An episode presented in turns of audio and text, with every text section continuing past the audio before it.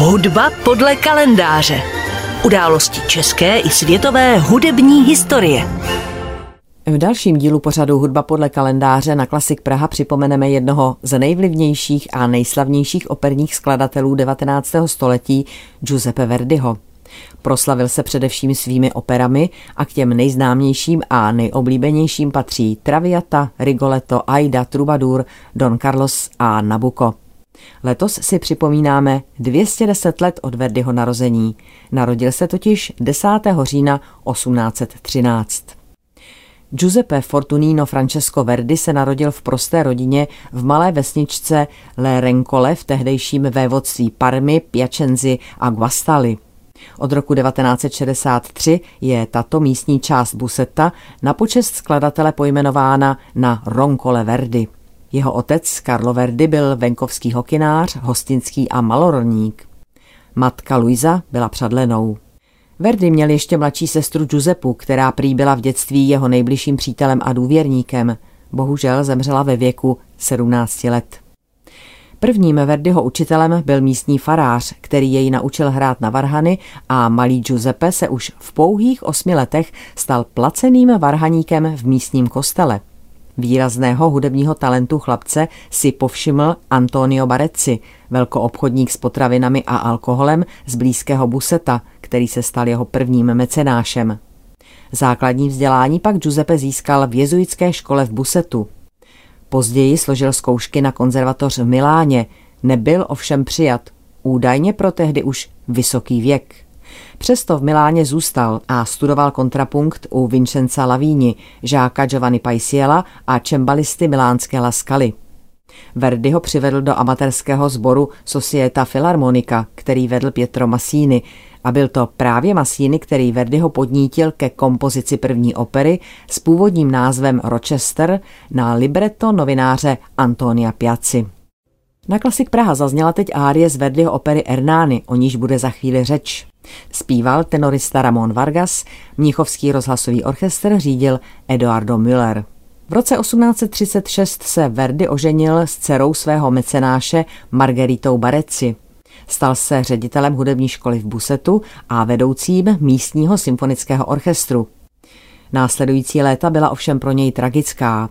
Jejich dvě děti, Virginie a Ichilio, zemřely v útlém věku a v roce 1840 zemřela i samotná Margarita. Verdi tehdy našel útěchu v práci. V listopadu 1839 měla v Laskale premiéru jeho opera Oberto Conte di San Bonifacio a na základě jejího úspěchu dostal Verdi od vedení divadla smlouvu na další dvě opery. První z nich, Jeden den králem, ovšem nepřežila premiéru a tak Verdi uvažoval o ukončení své operní dráhy. Impresario Merelli jej ovšem přemluvil, aby pokračoval v práci a zrodil se senzační úspěch. Opera Nabucco, která byla poprvé uvedena 9. března 1842 pod názvem Nabucodonosor a založila Verdiho příští celoživotní slávu. S obrovským úspěchem se hraje dodnes na jevištích celého světa a jen v podzimní sezóně 1842 opera dosáhla v Laskale 57 repríz, což se už nikdy nepodařilo nikomu zopakovat. Během tří let pak byla inscenována ve Vídni, Lisabonu, Barceloně, Berlíni, Paříži i Hamburku. V roce 1848 měla premiéru v New Yorku, v roce 1850 v Buenos Aires. Verdi vždy osobně dohlížel na každou premiéru a při zkouškách v Miláně v prosinci 1841 se poprvé setkal se svou pozdější druhou životní družkou, sopranistkou Giuseppinou Streponi, představitelkou Abigail. V následujících letech skomponoval Verdi v rychlém sledu řadu dalších oper. Lombardiané na první křižácké výpravě, Ernány, dva Foskariové, Alcíra, Jana z Arku, Attila a Macbeth. V dubnu 1844 přijal Verdi jako žáka o 8 let mladšího Emanuela Mucia, který se během následujících let stal nejen jeho žákem, ale i důvěrníkem a spolupracovníkem.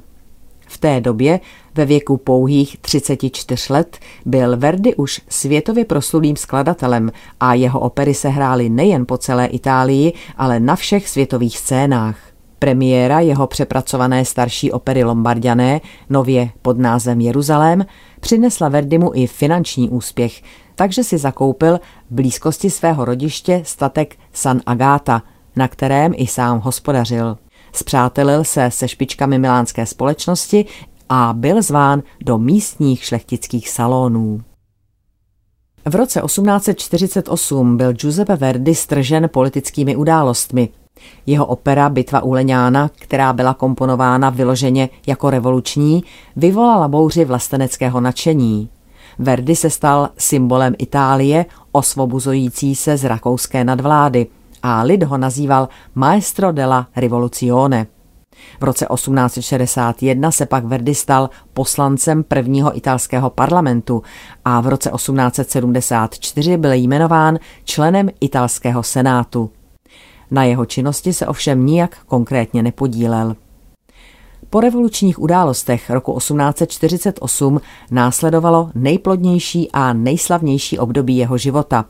Vznikla dlouhá řada oper, z nichž většina se stala trvalou součástí světového repertoáru. Luisa Millerová, Rigoletto, La Traviata, Trubadur, Sicilské nešpory, Simon Boccanegra, Maškarní ples, Síla osudu. Úspěchy na poli pracovním ovšem zdaleka ještě neznamenaly spokojenost v osobním životě. Verdi v té době čelil tlaku okolí kvůli své stále ještě jen milence Streponiové.